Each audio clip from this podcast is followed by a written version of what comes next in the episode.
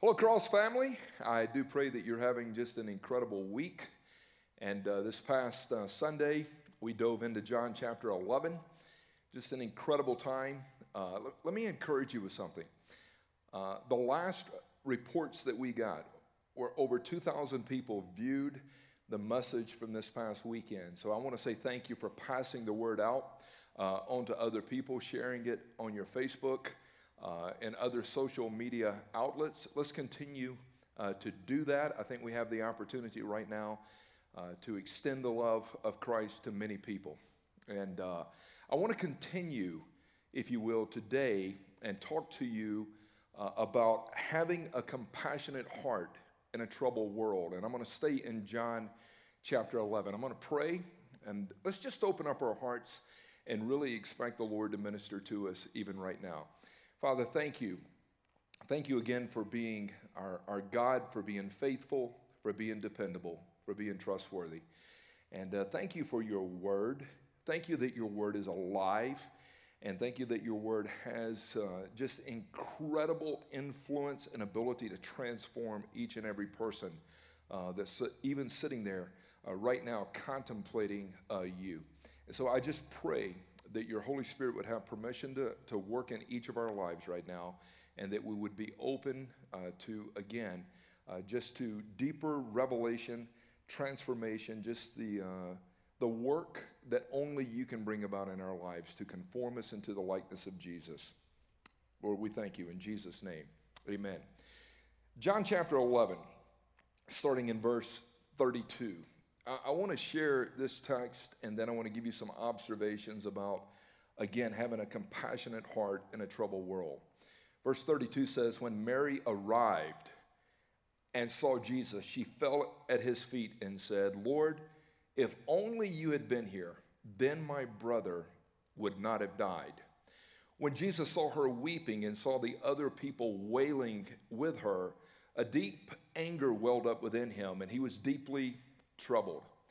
Where have you put him? Referring to Lazarus. They told him, Lord, come and see. Then Jesus wept. Now, here's something interesting Jesus knew that he was going to raise Lazarus from the dead. He knew that Mary and Martha was grieving deeply. But he also knew that in a matter of minutes, their tears would be turned to joy. Now, as I observe what Jesus did, even in this scenario, he didn't dismiss their grief. These sisters were devastated. He didn't rebuke them for a lack of faith because we know that death can rock our world. Death exposes some of the most vulnerable places of our heart. Jesus saw people who were hurting. He saw two sisters that were in tremendous pain and Jesus hurt with them. He had compassion with those who were grieving. And the scripture says Jesus wept. Throughout the pages of scripture, as we ponder God's word, God encourages us to weep with those who weep. God constantly encourages us to extend compassion. And as we live in community, and seek to reflect Christ to our world, it's important that we realize and remember, based on the teachings of Philippians 2, Ephesians 4, and even 1 Peter 3, we're called to be of one mind, united in one purpose. Now, a compassionate heart, as we seek to live out our faith and touch others, a compassionate heart seeks to understand where other people are. Here's some things that I've kind of pondered over the last days and weeks as, as we see this pandemic and just the, the chaos and confusion. As you're dialoguing and having an interaction with an individual, here's, here's some questions you can ask Who is this person that I'm talking with? They're more than a name. And so we love to ask questions Who are you? Where are you from? Tell me a little bit of your story. Here's another question How did they become the person that they are? What are their life experiences? Even Rick Warren talked about a person's shape, their spiritual gifts, heart, abilities, personality, and the experiences of life. And so, as we engage with people, we want to understand them. And, and it's important to look at the experiences they had, uh, have had in life. Here's another question What do they believe? At the core of their belief system, what drives them? And then, what shaped their worldview? Who hurt them? Who violated them? What type of pain have they had? And then, why do they do the, the things they do? Why do they feel the way they do? Those are important questions to ask. Now, we believe that your story matters. We believe that every person matters, and we believe that God has called us to get into the narrative of other people's journeys. Now, that being said, here is a question that was posed to me recently. And I think it's a great question with everything that we're seeing in our world and even in our nation and even in our community right now. The question was why do people suffer from disease? Why do people suffer from sickness? Let me give you a few thoughts in regards to answering that question. Based on Genesis chapter 3, verses 16 through 19, it explains the consequences of sin. Because of sin, humanity was disrupted at every level. So, disease and death and difficulty and divorce and all kinds of things entered the equation. So, we would say that because of sin, and this is the primary reason I, I would think with illness and sickness, we have experienced total disruption. All right, so here would be a second thing as I contemplate why God allows sickness and illness and disease, sometimes it exists so that God can be glorified. A few weeks back, we looked at John chapter 9, and the question was posed to Jesus Who sinned, this man or his parents, that he should be born blind? And Jesus said, It was neither. It happened so that God could show his power and his glory to the world. Sometimes sickness and illness happens for the glory of God. Now, I do believe the reason we're seeing, uh, again, the coronavirus and the COVID 19, as we see it happening right now, I believe ultimately it's a result of sin. Sin allowed disease to come into the world. But I also believe that God is going to receive glory and praise as a result of what we're seeing, not only, again, here in Loganville, but throughout the world. Here's another reason that people experience sickness and illness there's guilt, bitterness, resentment, and unforgiving spirit. And that can cause all kinds of sickness inside of a person. And I would encourage you, if you're battling any of this right now, if you've got an unforgiving spirit, if you've got resentment, if there's bitterness deep down inside of your soul right now, I pray that you would deal with that before the Lord because, again, it can paralyze the human body, it can shut down the immune system. Now, here would be the real question, even as we look back at Jesus' engagement and involvement with Mary and Martha. And I think it's the real question. How do we now extend compassion to those around us? How do we respond to the suffering that's going on around us? we have established that the universal language is suffering. The universal language, no matter who you talk to, somebody, as you engage with that somebody in conversation, they've got pain, they've got illness, something is going on inside their lives. And we're seeing the widespread effects of it right now. But how do we extend uh, compassion to those who are hurting? I would say this compassion at the core and it comes from the gut, from the, the bowels of who we are. Compassion sees what the suffering sees. The person who is suffering, when you have a compassionate heart, you're able to see what they're going through. You're able to see uh, what the one who is suffering is seeing and experiencing, which implies two things needs to happen. I need to identify and I need to sympathize. Compassion feels what the one suffering feels. So not only do we see it, but we start to feel inside of our guts, hey man, I feel what you're feeling right now. Maybe not to the extent, but my heart is broken. Then you start to experience what the one who is suffering is, is even experiencing. Compassion, at, at its core, acts to relieve suffering. It doesn't wait for the right time. It doesn't wait for others to jump on board. It is willing to act immediately. Compassion is an action word. Compassion does something. Now, here is the question for, for me. As I look back even over the, the question that I posed uh, again this past Sunday, the question is not, Lord, why me? The, the question is, what now, Lord? What now? As we find ourselves in this situation, what now? I would encourage you to do uh, even this exercise right here that I think will help you in regards to being able to become more compassionate with others. One, search your heart. Is there something right now missing in your life that God is desiring to bring about? Ask the question Have you neglected spiritual growth and spiritual formation in your life? I mean, you've neglected fellowship, you've neglected diving into the Word, uh, you've found yourself just kind of, uh, of, of drifting. You've got to ask is there any sin going on in my life right now? Is there anything that I know the Holy Spirit is pointing out right now that's blocking His compassionate heart from residing inside of me?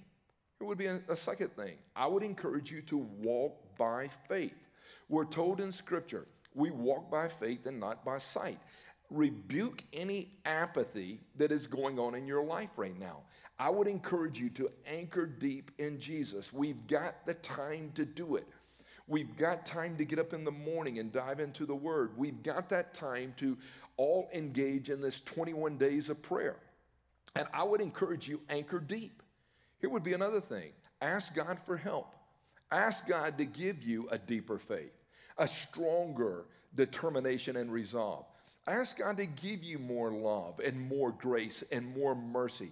Ask the Lord through the Holy Spirit to show you what is blocking the love, grace, and mercy of God from being manifested in your life. And then another question I would ask God for more compassion. Lord, please help me see and recognize the suffering that other people are going through. There's a lot of pain happening right now. And then I would encourage you look for ways to relieve the suffering, bring comfort, pray for healing, pray for people right now. I introduced our church to uh, the phrase a few months back, tikkun olam. And it's a Jewish phrase, and it's all about coming alongside and being present and bringing healing to the world. And we can do that as we step into other people's sadness and madness and pain let me encourage you offer hope to other people. We don't weep as those who have no hope. We don't mourn as those who have no hope. Paul would say that in 1 Thessalonians 4. Offer hope. And as you do so, let me encourage you, even as you uh, are, are compassionate for other people and you're seeing and you're feeling what they're going through, don't get stuck in the other person's misery. A lot of times, other people's misery, uh, we, we end up carrying it ourselves and we allow them to stay stuck and we start even getting stuck. Speak words of hope. And again, don't worry about what others think, get involved. It doesn't matter how nasty, how muddy, and messy another person's story has been. Now, as I was reflecting again just on how do we show uh, the world during this troubled time a compassionate heart. Here's what I believe our, our engagement strategy uh, should be we should seek to connect to the heart of the other person. We don't, uh, we don't want to connect just to the peripheral or just to the uh, street level surface stuff. We want to go below into the soul and, and into the core of who they are. Now, Brene Brown, she's respected as a Christian speaker, writer, etc. But I like what she said. We have to move from pity. Pity is, I see your suffering. Yeah, I see your suffering. We've got to have pity for people, but it's got to drive us to sympathy. I care about your suffering. I care about you as a person. I know where hope, healing, and peace can be found. I care about you. This is what Jesus did again when he engaged with Mary and Martha. He saw them, he felt what they were feeling, he began to weep with them. Then I would encourage you put yourself in their shoes. That is being empathetic, if you will. Once you start to move to the place of being empathetic, you're starting to put yourself in the shoes of another person. And An acrostic that I use, even in conversation with people, is LIPS, L I P S. As I start conversation, I'm asking questions, but I'm listening. And as I listen, I ask questions to go deeper, I inquire. And as I inquire, I process. And then it may be listen, inquire, process multiple times, and then you have permission to speak. You are able to speak the truth in love, and you're able to speak into a person's heart. So I encourage you. Brene Brown said this. She said, Empathy is a choice, it's a risky choice. Now, it is a very risky choice. Compassion is taking action to come alongside of another person to relieve them at some level in their suffering. Galatians 6 2 says, Carry one another's burdens and fulfill the law of Christ. When you come alongside and help shoulder the burdens of other people, and when I do that, we're able to fulfill the law of Christ. I can tell you this we have nothing to lose by being compassionate. We have nothing to lose. And I would ask you as you walk through the next few days who's been on your mind lately? Who's been on your heart lately? And I would encourage you don't just text them, pick up the phone and call them, check on them, let them hear your voice, reach out, love on others. Let's be the hands and feet of Jesus Christ. Just a few days ago, I was out at the end of my driveway, and my neighbor across the street, we've been neighbors for 20 plus years, and we've had good conversations over the years. But we had one of the best conversations we had last week. And when I got ready to walk away from this gentleman, he looked at me and he said, Tim, he said, I've shared with my wife, when I die, I want you to do my funeral. And I, I, I was so touched by him asking me this, but he's never stepped foot on our campus here. He's never been in any service that we've done. But I know that we have built relationship with one another over the years because there's been compassion exchanged. And he knows, hey, them people love me and they care about me. So look for God given, God teed up opportunities to extend the compassionate heart of Jesus today, this week, and even as we go into the future. The world is suffering, people around us are hurting, and they're longing for hope. And hope is found in a personal relationship with Jesus Christ. I believe many are going to repent and respond and turn to the gospel right now during this season of this global pandemic. I pray you make it a great day, and I can't wait to join you Sunday as we break down John chapter 12. Make it a great day.